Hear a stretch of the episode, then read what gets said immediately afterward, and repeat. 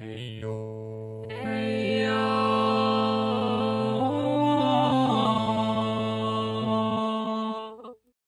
Hey-yo. Hey-yo. Ми офіційно зробили поки найкраще інтро з всіх можливих. Да, я вважаю, що це дійсно було саме прекрасне інтро, враховуючи, що в нас було багато прекрасних інтро, але це прям перевершило себе. Так. Воно було спонтанне і тому прекрасне. Для людей, які не зрозуміли, де вони знаходяться. Ви слухаєте подкаст та й таке. Його 40... Сьомий? 46 або 47 випуск. 47-й, по-моєму.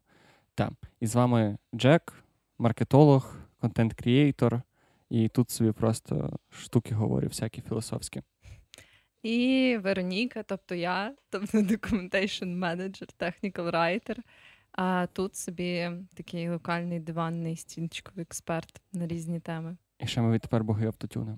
Да, да, однозначно, ми тепер найкращі співаки. Я навіть досі чую автотюн.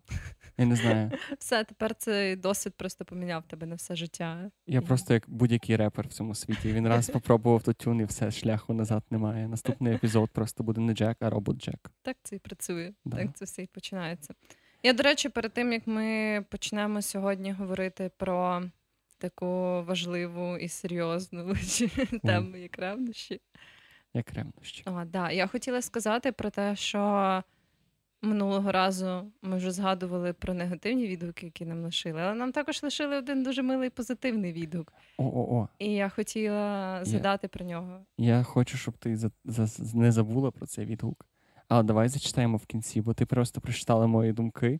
Я хотів зробити інтерактив, але ми давай повернемося до нього в кінці випуску, якщо ти не проти. Добре, та без проблем. Без Щоб проблем. всі люди, які вже оце такі, що за відгук, що за відгук, блін, я так хочу почути, мусили дочекати до кінця. Да, залишимо тоді це на останок. Як в тебе справи взагалі? Ми з тобою не бачились два тижні через те, що наш звукорежисер десь п'яний впав, чи тверезий впав і зробив щось з ногою. Да, да, Що да. тебе сталося цікавого?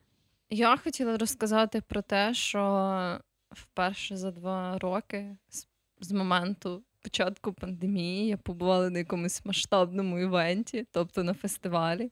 У, а що це було? Славетний фестиваль Тарас Бульба в, Рівнен... в Рівненській області, в місті Дубно. І ну, це, звісно, з тих менших фестивалей, там порівняно з файним містом або заходом, він збирає менше людей, але все ще дофіга людей. А хто був хедлайнер? Е, Там тільки українські гурти. Ну, типу, це не те, що їхня прям позиція. Е, Там Жадани собаки, от Вінта, знаєш, Ну, непогано, Ноктюрнал насправді. Мортум. е, Такі всякі непогано. ребята. Да, да, да. А хто був саме хедлайнером, ти не пам'ятаєш? Ну, типу, останній, хто виступав, закривав весь фестиваль. Е, Хто прям закривав фестиваль Ноктюрнал Мортум? Ого, ну це доволі непогано. Да, для, для Дубна. Це ж такий ну, доволі металевий гурт, правда? Ну, ну там якби теж є аля альтернативна сцена і main stage. На літературній було багато всяких класних ребят. Теж оце Жадан приїжджав. Ем, Олександра Гонтар, здається, її звати з телебачення Торонто. Ну, коротше, було, в принципі, багато кльових чуваків. Було дуже цікаво, але сам цей досвід, бо знову ж таки, до того, як почалась пандемія, я прям любила фестивалі. Я їздила на них доволі часто, і зазвичай там кожне літо я була хоча б на одному музичному Мгм. фестивалі. І я зрозуміла, що за два роки це такий дивний, якби мікс відчуттів, коли це ніби та сама, ну, типу, дуже знайома штука тобі, і водночас пройшло ніби стільки часу, що ти знаєш трохи якось Виріс з того всього? Ні, не, не виріс, не в тому сенсі, а швидше, що я от не завжди, типу, відчувала себе якось так зна... Ну, типу, це якийсь був прям ніби як майже новий досвід для мене. Хоча я багато була на інших Мгм. фестивалях, але я настільки від цього відвикла, взагалі від цього відчуття там натовпу цієї території, ну, більш-менш великої, коли ти от маєш навігувати, куди піти, що зробити, і це от в ці в межах цієї фестивальної території. І це якось було настільки по-новому, я навіть не очікувала. Тобто, це був такий, знаєш, цікавий мікс того, що це водночас і якась дуже звична штука, і ти відчуваєш себе, вроді як ти повернувся в дуже звичну якусь активність, і разом з тим вона відчувається настільки по-новому. Та здавалось би, скільки ну це два роки пройшло. Мгм. І я так само я їду 31 числа на один день на файне, ну дуже хочу пасти на Анакондас.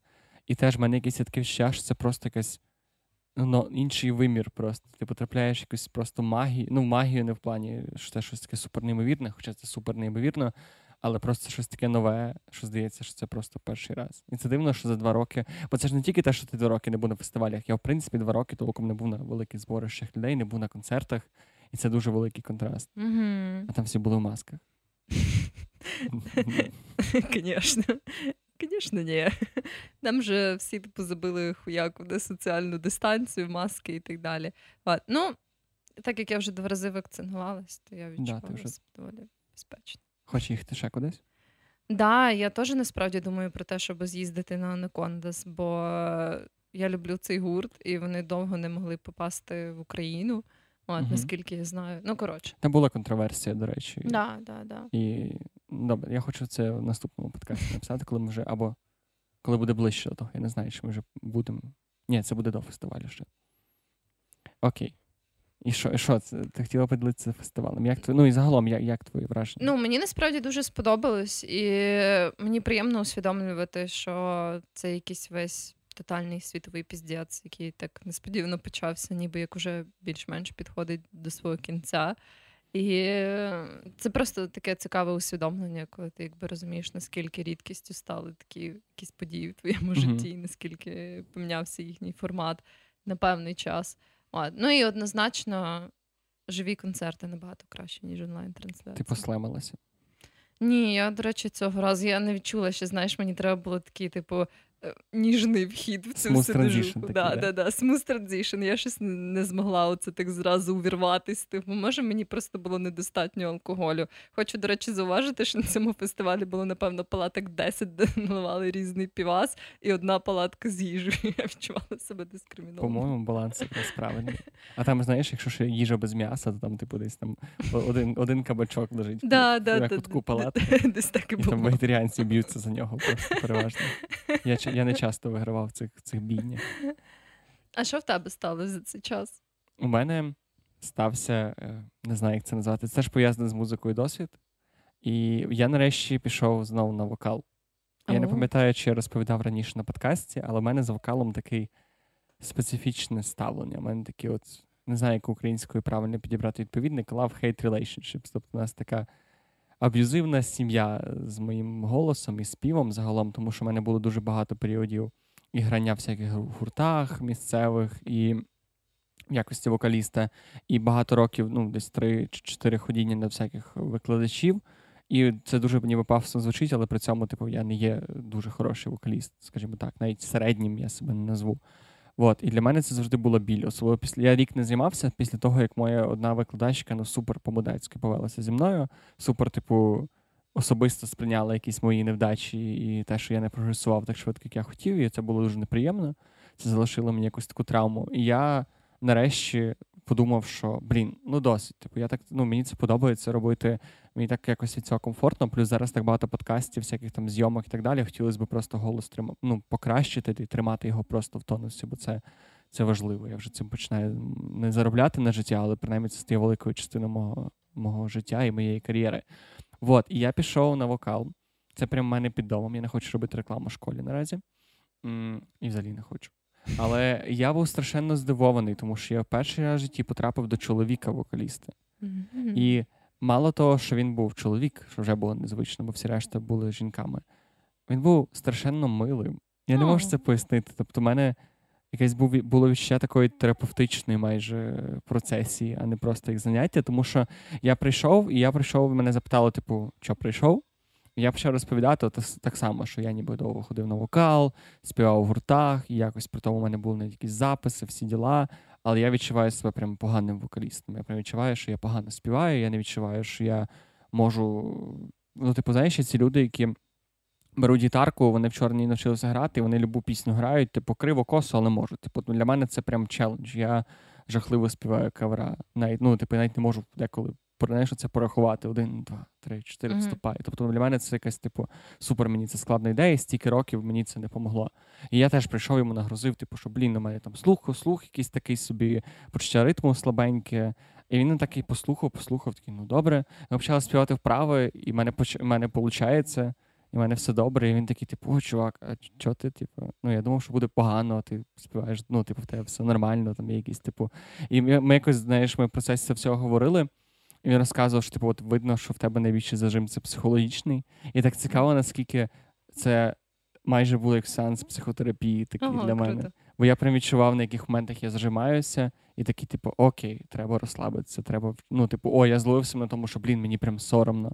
Я, от, я для себе зараз зрозумів, що в мене є оцей такий мій музичний, музичне минуле, в якому дуже багато хуйні неприємної сталося, яка теж або сформулювала мені якусь травму, або додавала вже до існуючої. І через це в мене, типу, ну, вплоть до того, що в мене дівчина грає на укулеле, і вона ніколи не займалася серйозно музикою. Вона там, ну, вона непогано грає на укулеле, трошки співає.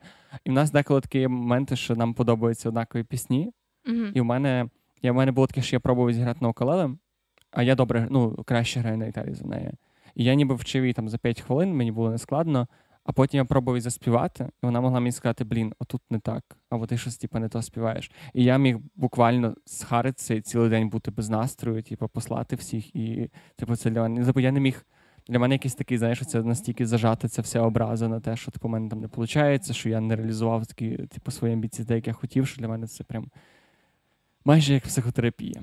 От, тому в мене це найважливіше, що сталося за цей тиждень. Ну, це насправді дуже круто. І ти плануєш ходити поки що. Так, я вже записався. Тепер я по четвергам ходжу до свого мужчини. Ага, блін, І він мене класно. вчить співати. Це скільки разів ти вже там мав? Е, Це було б насправді пробне заняття. Я буду Ага.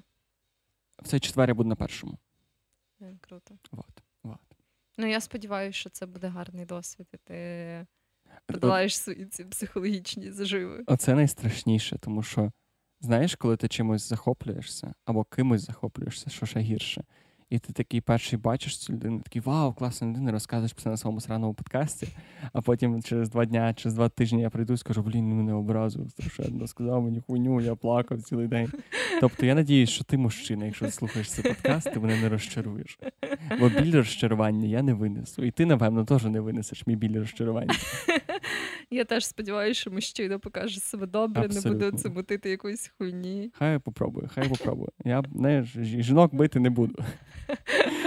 А чоловіка можна попробувати. Так. Чуть-чуть токсичної маскулінності, щоб було веселіше. Та без токсичної маскулінності просто життя, не життя. Правда, Вероніка? Однозначно. До речі, про токсичну маскулінність. Ревність. О, так. Вероніка. Ви ревниві? У. Це такий прям старт з нуля до ста зразу. Це мій пікаперський голос прорізався. Видно, що ти працюєш над вокалом. Ну, просто так від діафрагми сказав, від душі. Я не сказала би, що я ревнива людина. Але я от багато думала про цю тему, так, е, так як ми вже заздалегідь знали, що ми будемо записуватись про записувати подкаст Мгм. про ревнощі. І я багато думала, і я розумію, що, наприклад, в стосунках, які в мене є зараз, я зовсім не ревнива людина. І я, в принципі, напевно, по своїй природі дуже схильна до цього. Але разом з тим я розумію, що це так сильно залежить від поведінки твого партнера і від того, наскільки комфортно ти відчуваєш себе в принципі в стосунках.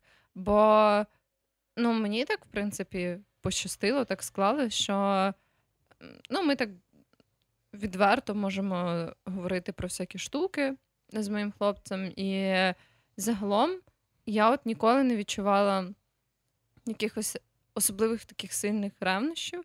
Е, ну, я маю на увазі якихось от Мгм. конкретної там загрози від якихось типу інших людей для Інших своїх самиць. стосунків. І я думаю, що в більшості це якраз таки пов'язано з тим, якби як гарно ми комунікуємо, і якби через це я не відчуваю якусь типу, якесь особливе хвилювання за наші стосунки. Але я думаю, що при тому, що я не дуже схильна до ревнощів, якби я була в таких, ну.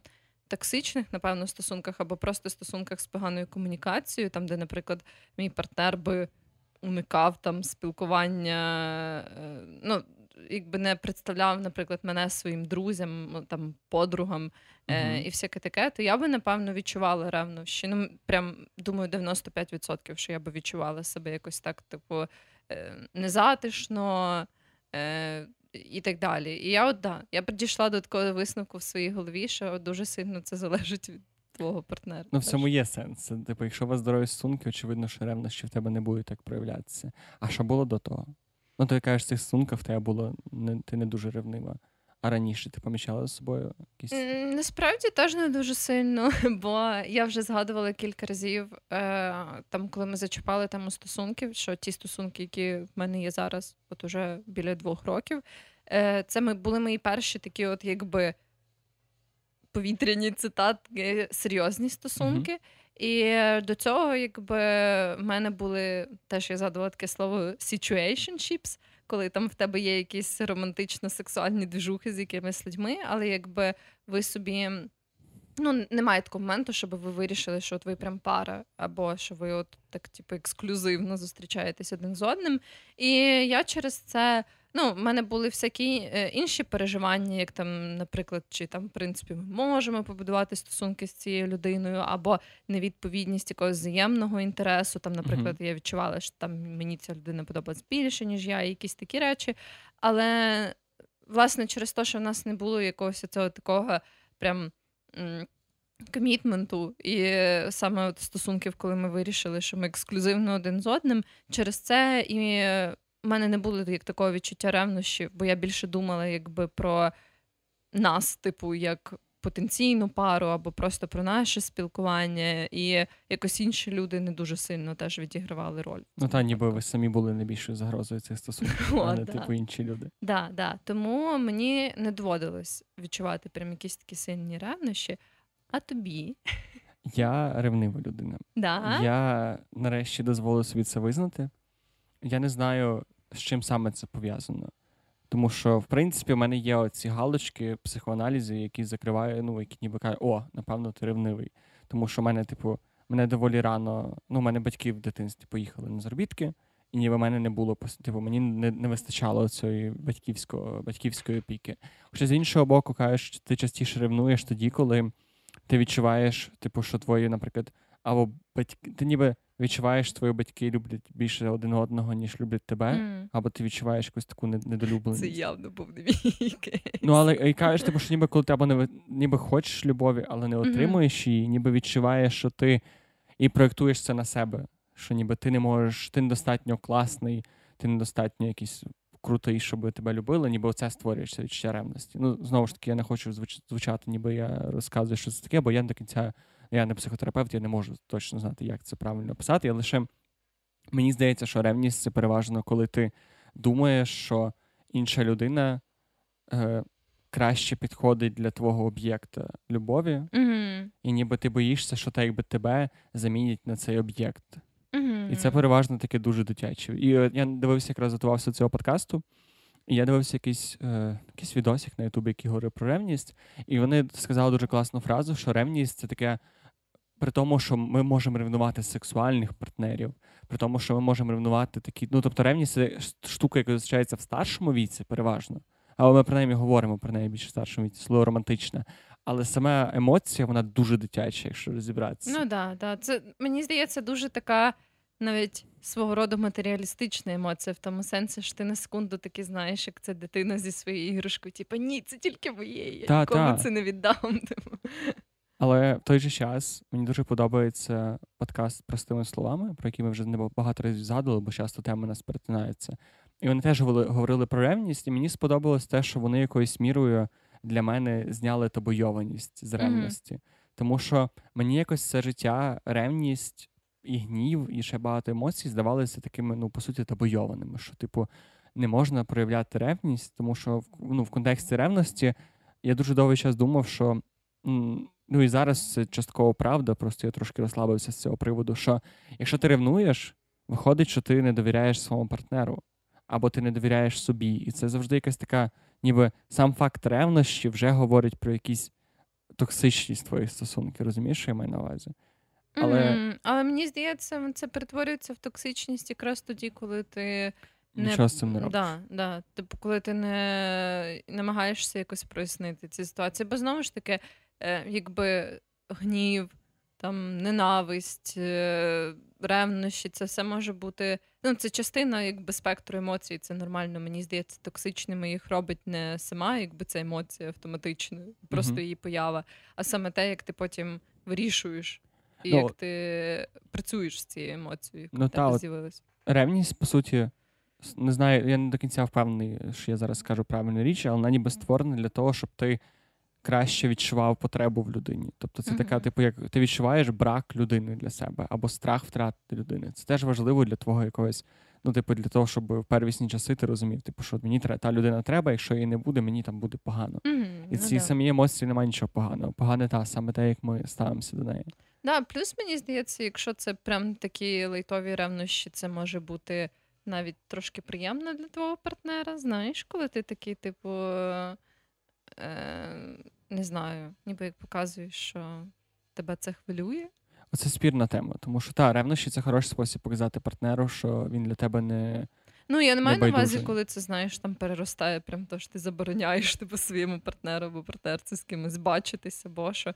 Але коли там, ну, прям зовсім лейтовий рівень. Ну так само, як якесь непорозуміння в результаті може вас, типу, зблизити, коли ви його вирішуєте, і так далі. Там типу, якісь стресові ситуації. Ну так, тобто вихід з будь-якої стресової комунікації, е, ситуації, комунікації.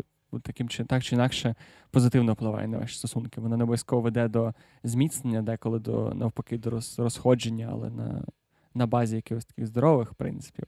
Але мені було цікаво ти не ревнива, окей. Я боявся, що ти скажеш, що ти не ревнива, і я буду говорити речі, а ти така, блін, я не розумію про що. ти. Я би, типу, не хотіла, щоб мій мужик так робив. Типу, це якась хуйня. Але мені цікаво, чи ти відчувала, ти була з людьми або спілкувалася з людьми, які тебе дуже ревнували до когось. Мені здається, загалом, я от теж намагалась пригадати в якби історії свого життя, чи були такі моменти. І так як у мене, в принципі, завжди були якісь приятелі або друзі-чоловіки. Типу, ну, я маю на увазі гетеросексуальної орієнтації. Mm-hmm. Тобто, якби потенційно, з якими у нас, типу, було співпадіння в якихось преференціях там і так далі. Ми там могли досить близько спілкуватись, ну і зараз, власне, таке. І мені здається, принаймні, наскільки я знаю, їхні там дівчата, партнерки зазвичай не ревнували їх до мене в такому класичному розумінні, що я, типу, якби там зруйную їхні стосунки, або що. Е, Але мені здається, бували такі ситуації, коли це були ревнощі швидше в сенсі, ем, типу, уваги там або проведення часу. Тобто, знаєш, не стільки, що я була якась загроза їхнім стосункам, бо ми потенційно могли типу стати парою, а просто від того, що ніби як там ми могли ближче спілкуватись, ніж вони на той час там про якісь штуки, або більше знати там щось один про одного. Ну і це так напевно було тільки один раз е, в одних е, якби дружніх стосунках в моєму житті, ще коли я вчилась в школі. Мені здається, що там міг бути такий вайб. Я якби не впевнена на 100%, бо ми, на жаль, не мали нагоди прям це якось так обговорити, так аля на чистоту е, і всяке таке. Але мені здається, це був такий от момент такий Але сумнівний. Це навіть гірше, те, що ти описуєш. Я маю на увазі, що якось ще півбіди ревнувати. Ну, не півбіди, це окей ревнувати людей, тому що ти любиш людину і боїшся її втратити, і бачиш, що, можливо, якась людина для цієї людини стає кращою, і тебе це тривожить.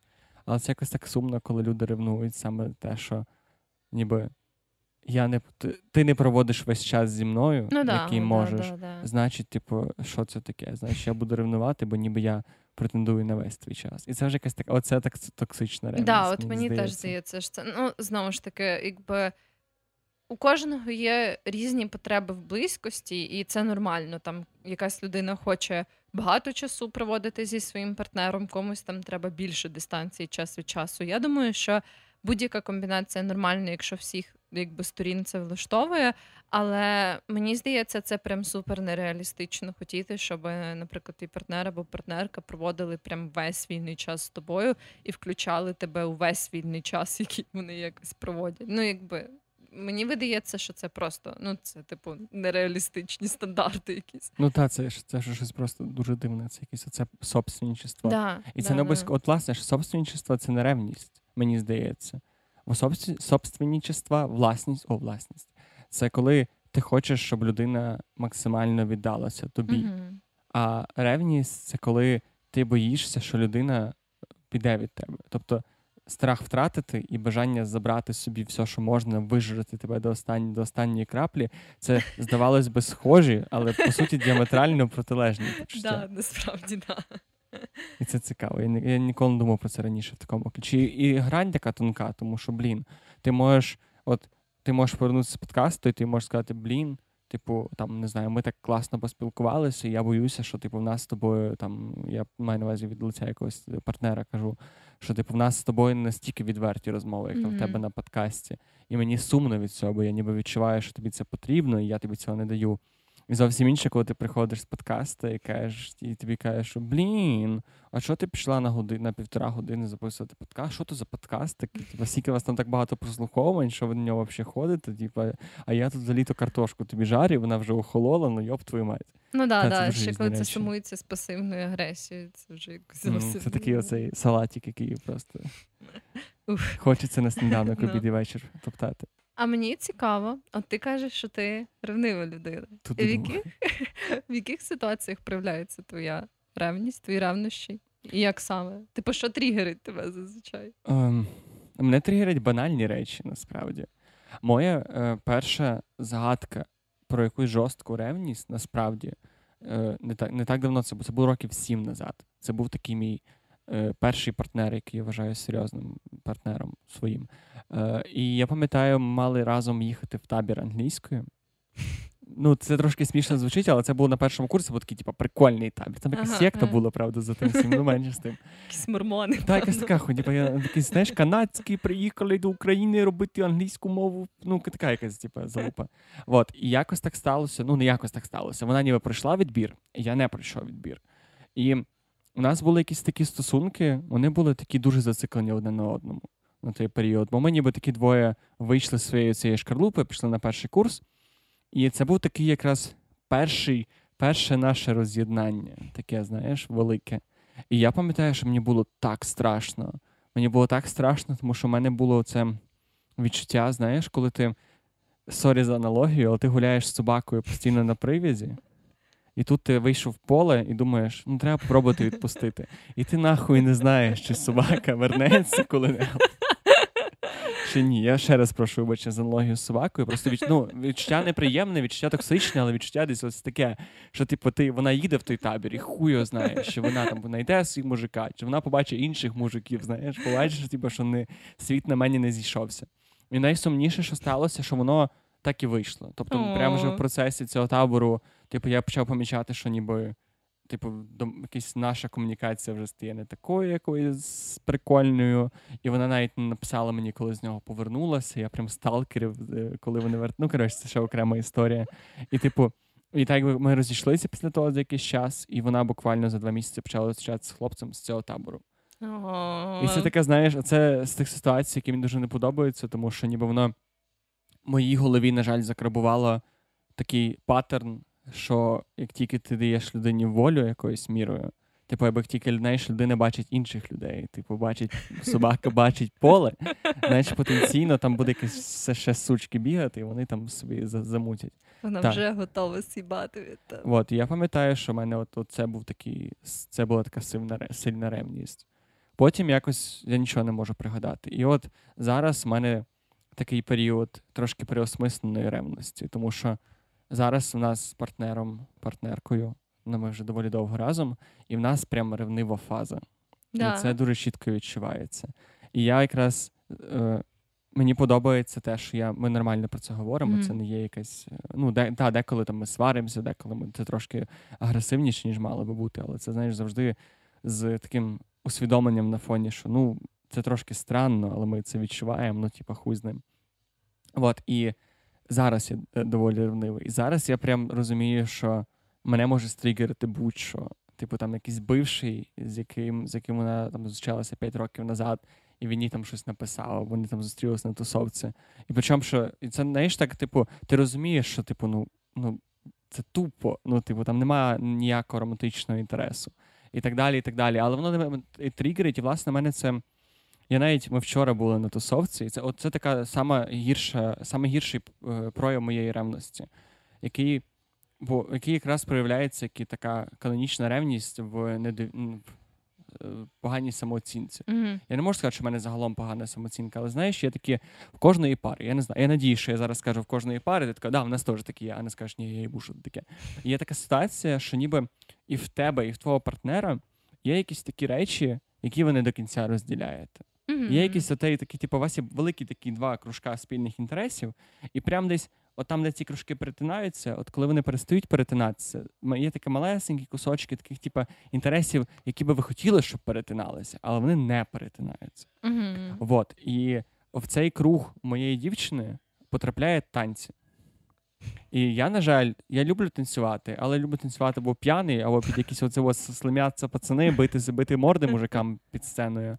Або ну просто вдома, типу, вдома голим махати всім, чим можу махати. Вот. І ми були на тусовочці буквально.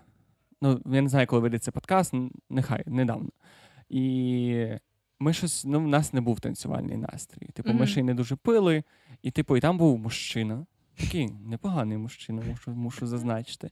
І він танцював. Танцював гарно. Ну, прям гарно танцював. І от, типу, я якийсь момент почав помічати, що вона просто, типу, ну, залипає на нього, залипає не з, ну, в хорошому сенсі цього слова, mm-hmm. без без оцього, типу, що Боже, який мене Але мене чомусь так це зачепило. Mm-hmm. Мене це зачепило саме в тому плані, що бля, ну я ж не танцюю, а для неї це так важливо. І я розумію, що типу, це.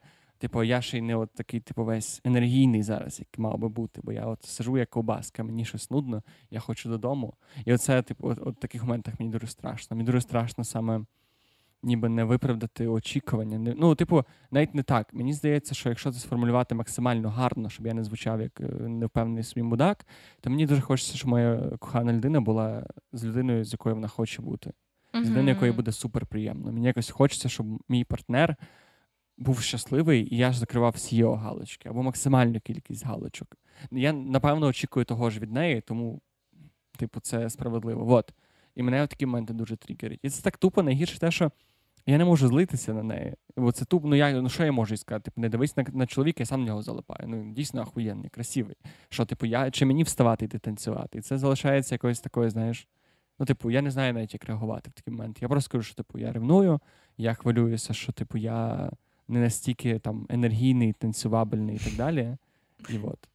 Ну, насправді мені здається, це дуже хороший спосіб захендити цю ситуацію. І я насправді можу зрозуміти це відчуття. Я так сталося, що знову ж таки не переживала прям конкретно таку якусь подібну ситуацію, але однозначно там і в моїй парі, в нашій парі, яка е, є зараз, типу в моїх стосунках, однозначно є оці такі моменти. Коли ну якби ніяка людина не може задовольнити прям всі твої інтереси Та, ідеально ти не... І напевно, sorry, я переб'ю. І напевно, якби була така людина, ти би з нею не хотів бути. Да, я, я да, не знаю, чому мені так здається, але мені здається, що людина прям закриває всі твої галочки, то ти починаєш думати, що блін, а я його всі галочки не закриваю. І а, і або він якийсь там не знаю, вбиває, гвалтує дітей в понеділках, або він просто від тебе піде, чи вона, тому що типу ти не можеш дати того самого. Ну так, да. я от собі зараз так думаю, що можливо, ем, якби я побачила таку ситуацію, коли там якась інша дівчина, наприклад, ну якимось чином, типу, ідеально задовольняє якісь цей параметр, який я типу не можу задовольнити там в силу там особливостей характеру або просто відсутності mm-hmm. інтересу до якоїсь штуки. Можливо, я би типу, я думаю, і що я розумію твоє відчуття. Знаєш, що це таке, якби водночас, типу. Бажання бути такою людиною і розуміння, що, що не, ти не, не, ти не можеш бути такою. Знаєш, що найкраще в цьому що ти сказала? Що ти така я би хотіла побачити тьолочку, яка моєму мужику буде краще за мене. Але я, блядь, ще такої не бачила. Ще не таких не зустрічалося ні разу. Типу, навіть близько ніхто не стояв. Це дуже гарно. Можливо, я не ревнива через те, що я надто самовпевнена. І це, і це добре. Бо от найгірше в ревності те, що воно таке безмістовне, тому що ти, коли хочеш піти від свого партнера то хай він тебе 100 років ревнує або не ревнує, це ніяк не вплине на твоє mm, рішення. No. Якщо ти хочеш гуляти з іншими людьми, навіть з романтичними якимись намірами, то хай твій партнер буде 100 разів ревнивий чи 100 разів не ревнивий.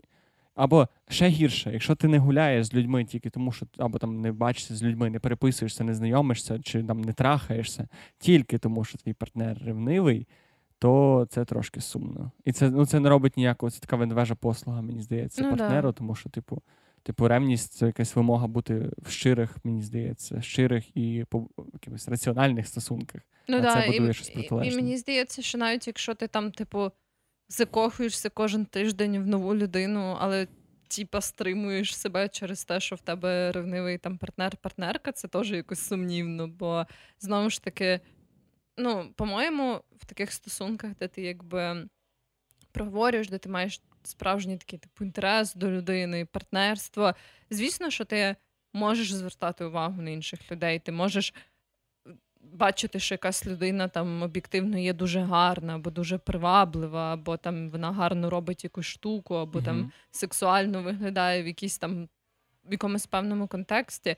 Е, І це нормально, але мені здається, прям якщо ти культивуєш якісь такі типу, постійно, якісь кращі типу, на інших людях, це ніби як говорить, мені здається, про якісь там твої issues, мені видається. Я насправді теж я часто спиловлю на тому, що я ревнивий ще частково тому. Ну, теж я хочу поставити якісь рамки, те, що я кажу, що я ревнивий. Я ревнивий, я відчуваю ревність періодами. Тобто я намагаюся ніяким чином не не, не, не перетворити це в маніпуляцію. І ось що складно. Як е, що робити, е, як це скласти? Ми недавно сперечалися теж з дівчиною, чи ревність може сприйматися як маніпуляція. Mm-hmm. Тобто, чи може.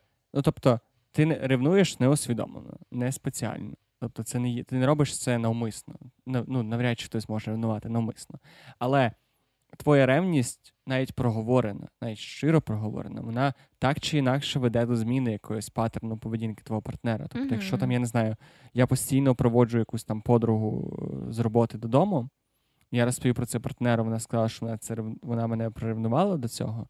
Це вплине на те, чи захочу я ще раз це робити умовно. Ну, Можливо, да, я віддалюсь. Тобто так чи інакше, це ніби ця емоція впливає на мою на мою поведінку, і чи можна при цьому це вважати маніпулятивним? Я би не сказала, що це маніпуляція. Я би сказала, що це в такому випадку швидше один з тих таких типу, спільних рішень, якогось аля компромісу, коли ти знаходиш це, знаєш, е, якесь середнє, типу, проміжне, що плюс-мінус задовольняє вас обох. І мені здається, це стосується багатьох інших речей, не тільки.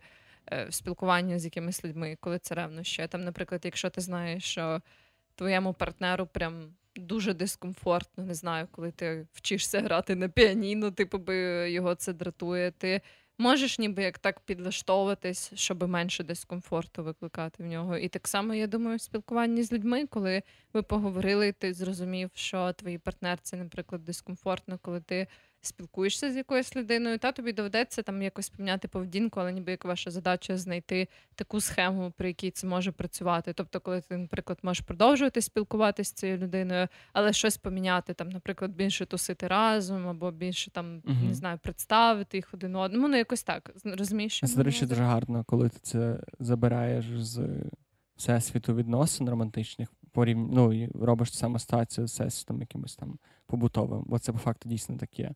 Бо mm-hmm. бо чомусь це звучить як маніпуляція тільки тоді, коли це е, спілкування з іншими дівчатами. Але якщо б це, наприклад, було, що ти там ходиш е, щотижня тричі на футбол з пацанами, і тобі дівчина каже, що типу, ну мені не окей, мені тебе дуже мало.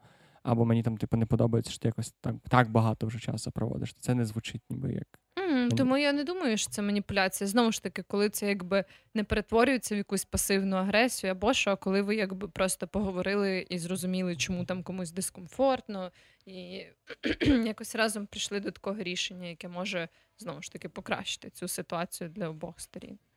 Цікаво. Знаєш, я недавно себе зловив на такій смішній ситуації. Я блін, я не хочу так деталізувати. Таке вузьке, вузьке коло людей слухає цей подкаст. Я ні, це не те, що я хочу когось образити, просто не хочу вже прям дуже чітко казати, про кого я це говорю, щоб люди там знали, про кого я це говорю. Маю увазі, що е, я недавно е, ходив гуляти з дівчиною, з якою у нас були відносини 7 років назад.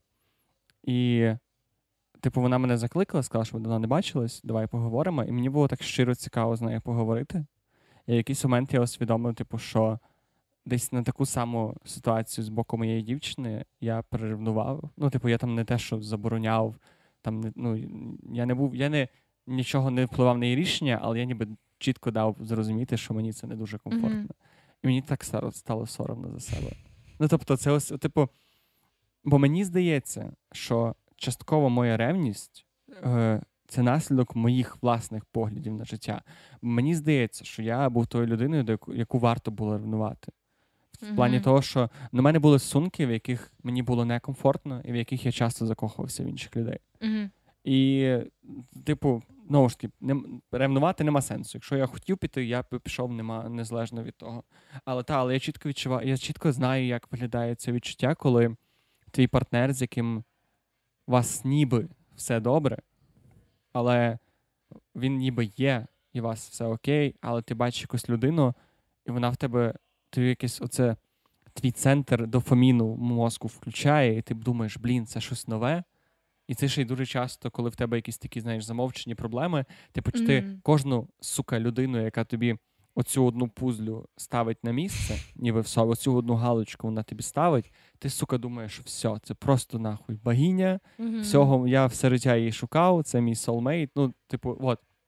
І мені здається, що це те, що я коли в мене були такі періоди в житті, мені якось дуже легко подумати, що в інших людей може бути такі періоди в житті. Знаєш, я ніби я собі не міг довіряти то як я можу комусь іншому теж довіряти. І це, напевно, дуже сильно цю ситуацію. Ну, ну це цілком можна зрозуміти, насправді, знову ж таки, коли ти опираєшся на власний досвід. Але це ніяк не оправдовує. Ну, це теж. Добре, але мені ще сказала колись ще одна моя колишня дуже гарну фразу, яку я дуже добре запам'ятав, яка мені трошки поламала голову. Що е, вона мені сказала, отак це звучало, що. Бо я теж ревнував її, але у нас там там були підстави, і там було все дуже странно. І вона казала: типу, ну от ти мене ревнуєш, якщо я там не знаю, піду з іншим чоловіком потрахаюсь, умовно, або буду там лизатися з якимось мужиком, або там гуляти ночами. Але якщо, наприклад, я пішла пограти, е, поджемити з якимись музикантами, і під час цього джему з якоїсь з якимось з цих людей в мене склалося набагато тендітніші якісь відносини, ніби саме цей процес цієї гри був набагато інтимніший для мене, ніж там секс якийсь умовний. Mm-hmm. Ти маєш ревнувати стосовно цього чи ні? І ти колись думала про це? Ти в тебе є якась оця лінія, після якої ти така: ну окей, це забагато. Типу, це трошки неприємливо для мене. Так, я думала про це, бо я натикалась кілька разів, в основному на Reddit, про таке поняття, як emotional cheating, тобто емоційна зрада, uh-huh. коли типу, ти не маєш ніяких типу фізичних е, інтеракцій з якоюсь людиною. Типу, там це не є класичне, там що ти поцілував когось іншого, або там теж зайнявся сексом з кимось іншим. А коли ти, типу, власне, емоційно ніби як зрадив, і я теж думала багато про цю штуку, бо знову ж таки тут дуже дуже тонка лінія, мені да. здається, бо.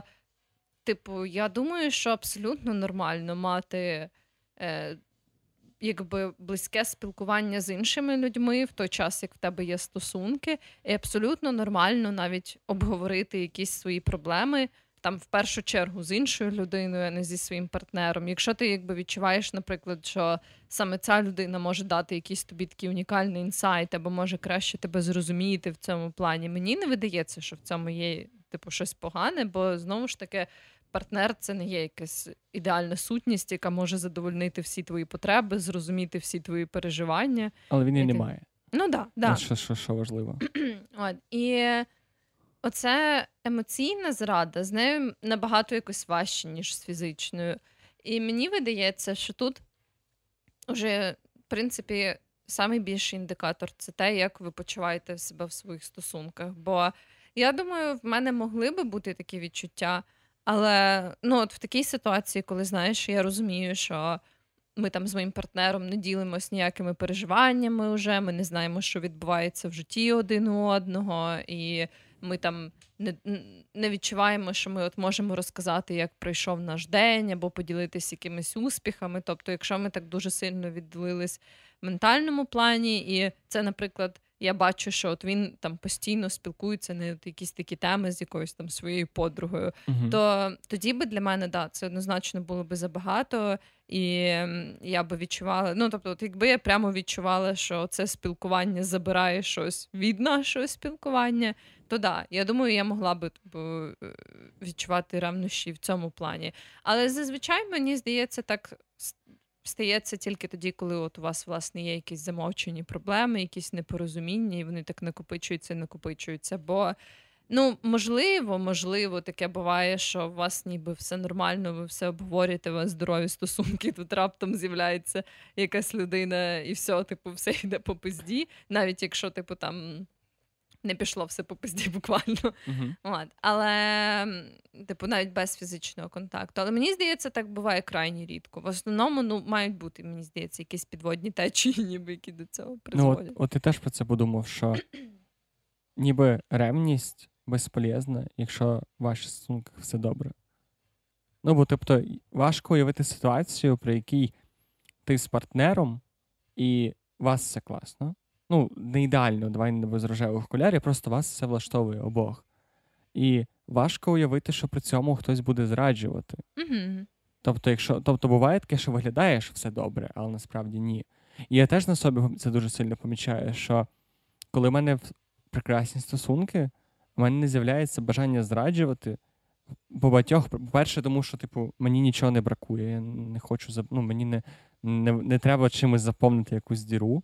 По-друге, мені тоді нові стосунки здаються напрягом. Угу, Тому да. що, е, sorry, що мені дуже дивує те, що чомусь в зрадах якось сприймається так, що ти перескочиш. І я теж так думав, насправді. Теж в мене був цей такий період, і я дуже ну, незадоволений, що я так думав, скажімо так.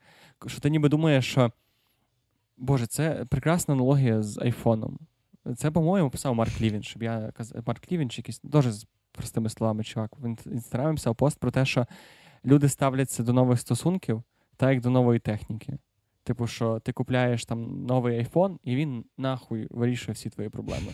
Що камера ліпша, батарея довше тримає, все ліпше. В інстаграмі лайки тобі більше ставлять. І от, і от Мені здається, що я я дуже е, падкий на таку ментальність, бо я так ставлюсь до речей дуже часто. Типу, у мене є оця думка, що я поміняю телефон, і в мене в інстаграмі буде більше підписників. Або я там не знаю, куплю нову гітару, і в мене альбом сам запишеться.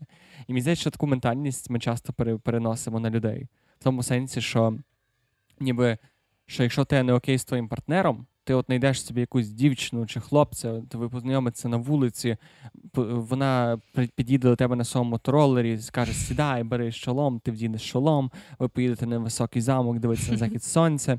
Вона дістане вино, е, буде розказувати тобі класні історії. Ти розкажеш їй класні історії, вона буде щиро сміятися, і ви таки поцілуєтеся, і потім ти проснешся в гробу 40 років щасливого шлюбу з 15 тисячами дітей.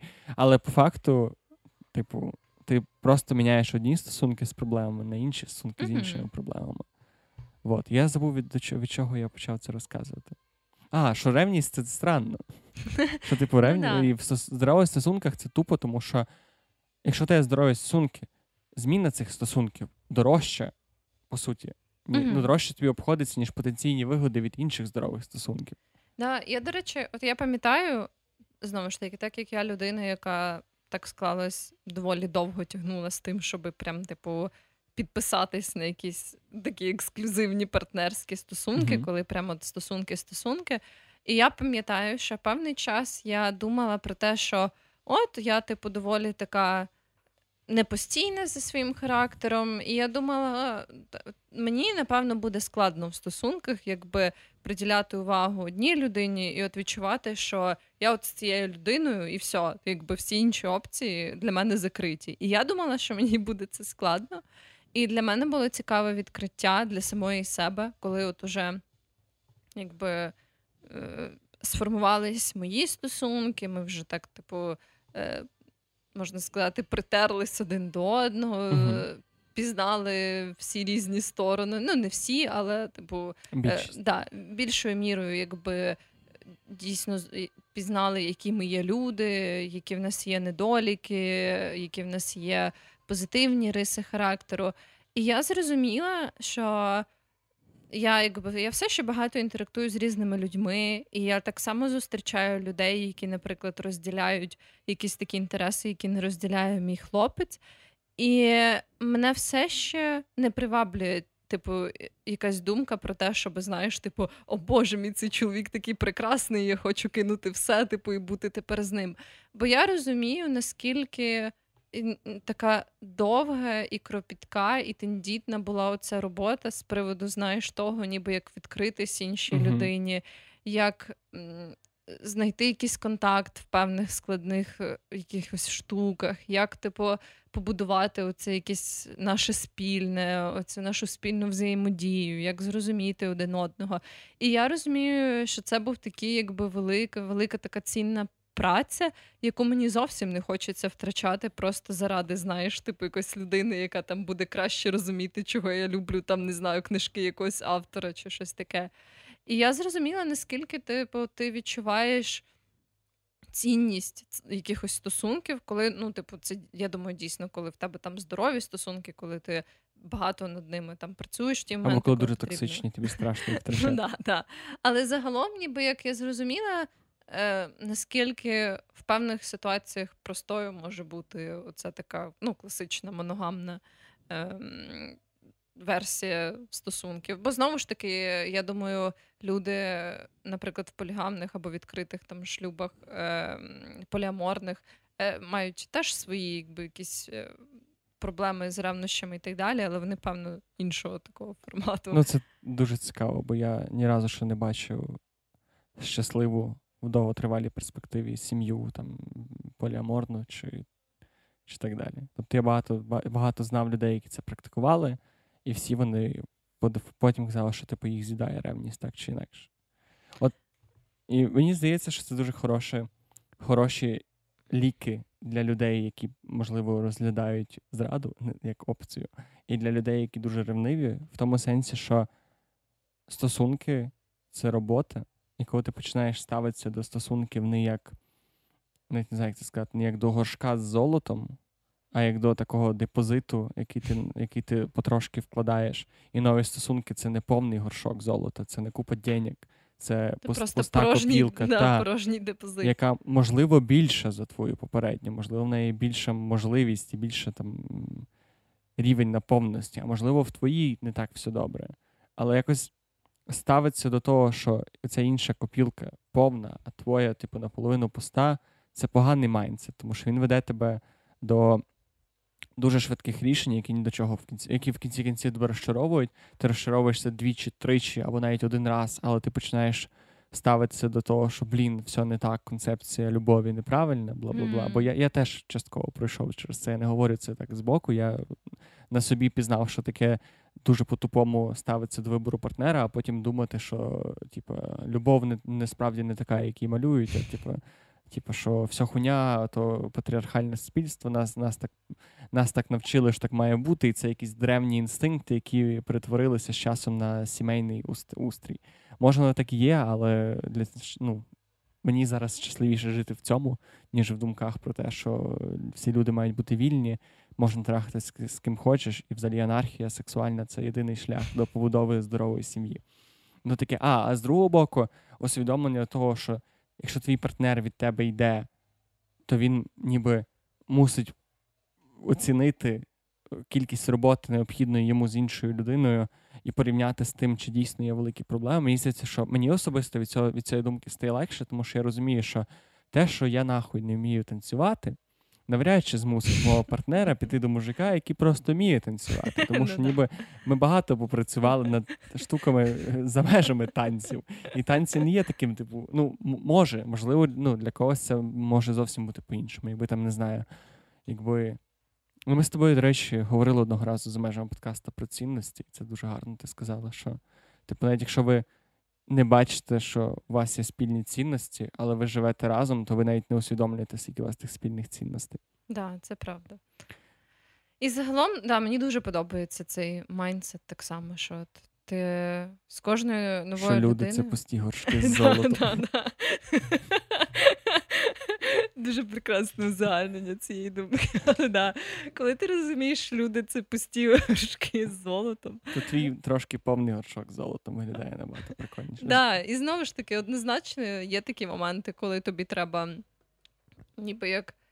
Коли ти там виріс з якихось стосунків, і тобі дійсно варто е, попробувати там побути самому або побути з іншими людьми.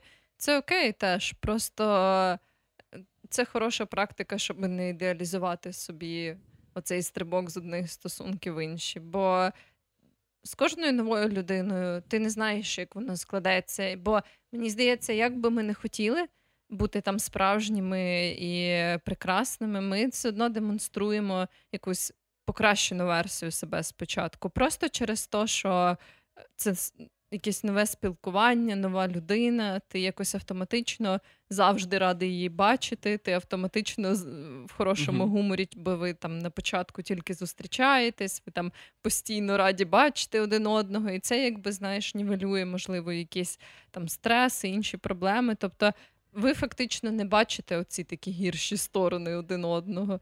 Ну, такі, якби не найприємніші. І це все відбувається з часом, і ти ніколи не знаєш, як як повернуться столи. Так, і це так, знаєш, як е, з камерою аналогія. Тобто ти наводиш на себе камеру, ти не змінюєшся як людина, але за рахунок того, що ти знаєш, на тебе дивиться камера, то ти трошки по-іншому поводишся. Mm-hmm. І це ну, це, це, це ти. Це те саме, що ми би думали, що що не знаю, там наш твій потенційний партнер, а мій потенційний партнер думав, що так, як ми спілкуємося на подкасті, так ми спілкуємося в реальному житті. Якоюсь мірою так. Але, але... якоюсь мірою ні. Так, тобто тут дуже багато. Ти навряд чи з просто послухавши наш подкаст, зрозум... типу, зрозумієш, що ми як партнер тобі підходимо. Тобі mm-hmm. прийдеться там підписатися на Patreon, прийти на live запис. Купити мерч, от тоді ти зрозумієш, чи підходимо тобі як партнери, чи ні. Да, тільки так це працює. Ще знаєш, я згадую постійно серію Сімпсонів, яка колись просто для мене було таким прекрасним мірилом того, як мають виглядати здорові стосунки, при тому, що ніби Гомер і Марч Сімпсон не є. Ну тут, до речі, спірно, чи є вони здоровою парою, чи ні. Бо це це можна багато про це дискутувати. Але є прекрасна серія Сімпсонів, я не пам'ятаю, вона, по-моєму, називається Небезпечні згини. Dangerous Curves. Типу, згини, як згине тіло. Але я не впевнений, що так називається. Але це не суть, бо я зараз так всю серію розкажу. І там ніби е, сюжет полягає в тому, що Гомер е, кудись поїхав, там в нього якась своя арка сюжетна, і він не вдома.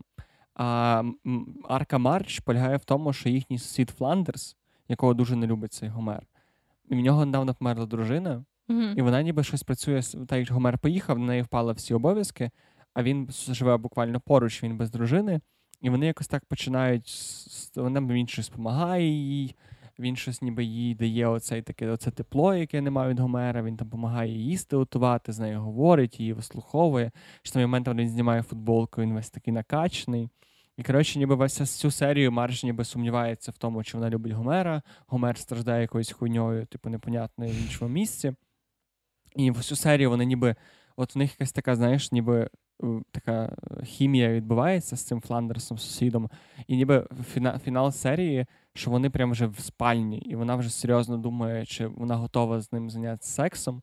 Але останній момент така, типу, ні, sorry, я, типу, як би ти би ти не був, ніби як би ти мені не закривав ці галочки, якраз про які ми говоримо, типу, я все-таки люблю свого Гомера. А що, але що дуже класно в цій серії є? Що там Гомер е, заходить е, додому, якраз цей момент, і так бачиш через вікно, що вони обоє в спальні. І він ще без чи в спальні, чи на кухні, mm-hmm. він без футболки, вона така, типу, біля нього лежить. І він такий дивиться на це, охуєває на секунду, а потім такий. Марч з Фландерсом. Е. І просто заходить і каже, типу, що ти тут робиш, як справа Марч. І так, це ніби побудовано там, ніби жарт в тому, що він не любить mm-hmm. свого сусіда, але наскільки це прекрасно плані того довіри до свого партнера, коли ти приходиш, бачиш біля на, біля неї напівголого мужика і думаю, і точно впевнений, що все добре. Це да, так Насправді гарно. це дуже мило. Я би хотіла мати, знаєш, це такий ідеал, типу довіри до свого партнера. Я радий, що я подивився серію Сімпсонів, я собі зробив. Та й що? Будемо переходити до до рекомендацій. Це нових рекомендацій. Ого, ми якось так плавно закінчили. Угу. Скільки в нас часу вже триває подкаст? Ми Десь біля години. Так. Ну добре, я щось я не знаю. Ми все проговорили, що ми хотіли проговорити. Sorry, у мене якесь таке бажання. Відчуття незавершеності? Та, відчуття незавершеності. Я ніби ревную кінець подкасту. До до початку, до початку подкасту. подкасту. Я не знаю, що сказати. Добре, добре, все. Мені здається, що ми вичерпали тему. Добре, що що ти нам приготувала сьогодні? Я хочу порекомендувати, власне, я вже на початку згадала цей гурт, один з гуртів, які були на славетному фестивалі Тарас Бульба. В Дубліні. Так, в Дубліні. До речі, йому якраз було 30 років. Це було дуже гарно. Дубліну? Да, Дубліну з фестивалю. Ага. І це, походу, прям найстаріший фестиваль е, в Україні, бо він прям, типу, 91-му році відбувся перший, ага. тобто якраз тоді, коли народилась Україна. Це дуже гарно. Але я. Е, Напевно, в нього були два сини, але він їх вбив. Швидше Чи то я щось попутав, якісь дві різні. Ні, ні, все правильно. Здається. Ну, менше з тим. Я хотіла порекомендувати.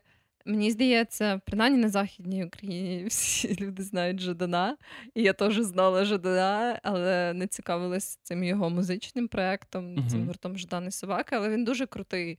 Uh-huh. І мені дуже сподобався їхній і живий виступ, і їхній альбом Мадонна, який в них, по-моєму, єдиний є зараз. От Він дуже класний, дуже такий сатирично іронічний, і я прям. Рекомендую. У них ще є пісня Бухло. Да, да, да, да. Ми буквально вчора його слухали на тусовочці, це було класно. Uh-huh. У них ще є якась пісня «12 праведників, по-моєму.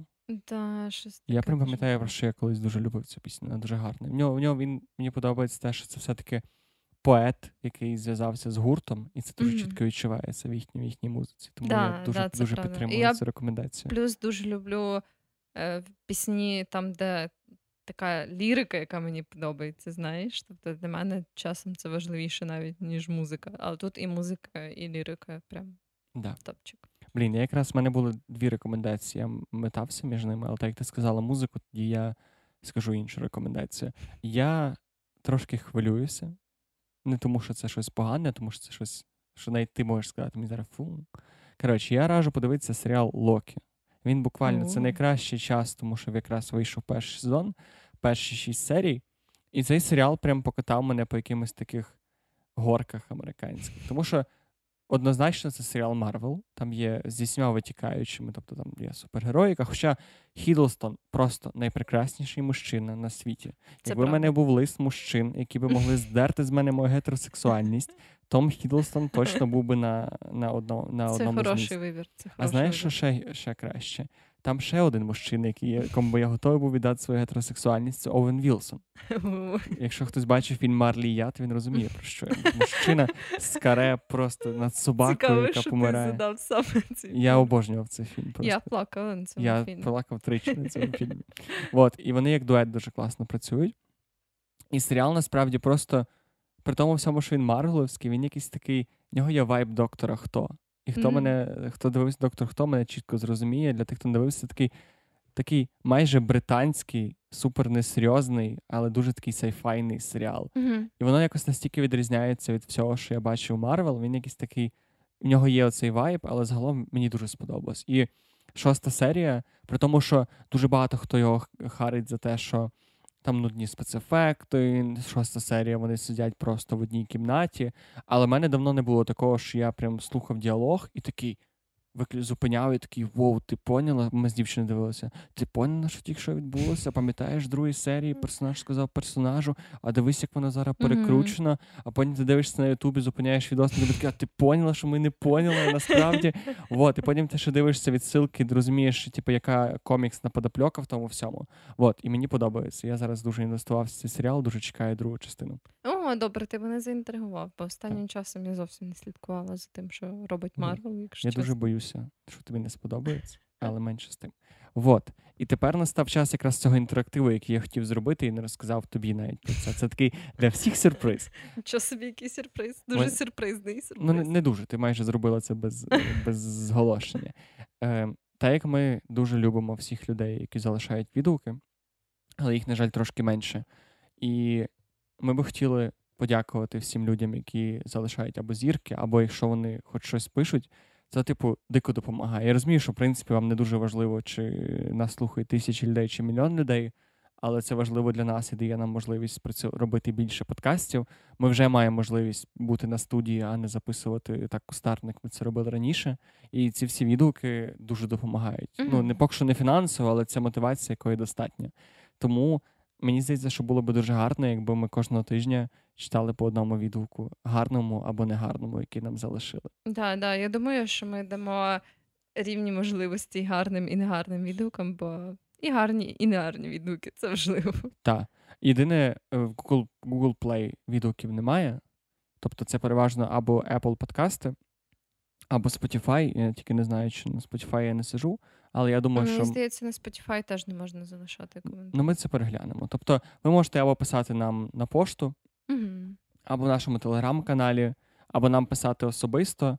Але ідеально, якщо ви зайдете на Apple подкасти, якщо ви, звичайно, техніка Apple якась присутня, і, або на Spotify, і залишите свій царський лайк і короткий відгук. А ти хотіла прочитати якийсь класний відгук? Е, Так, я хотіла. Ну, взагалі, я не маю його, так би мовити, в себе в телефоні, бо я не Apple користувач. А ти теж не не, не той. Ну, ну я не той.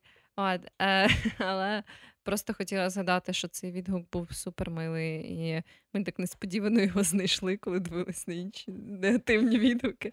Так, я пам'ятаю, про які ти говориш. Людина сказала, що дуже приємно, що ми ніби говоримо про теми, які ми не, в яких ми не є експертах, в експерти, але при цьому дуже дуже цікаво про це говоримо. І що є відчуття, ніби ти сидиш на кухні і чилиш. І ще я маю один особистий відгук від е, від людини, анонімної людини.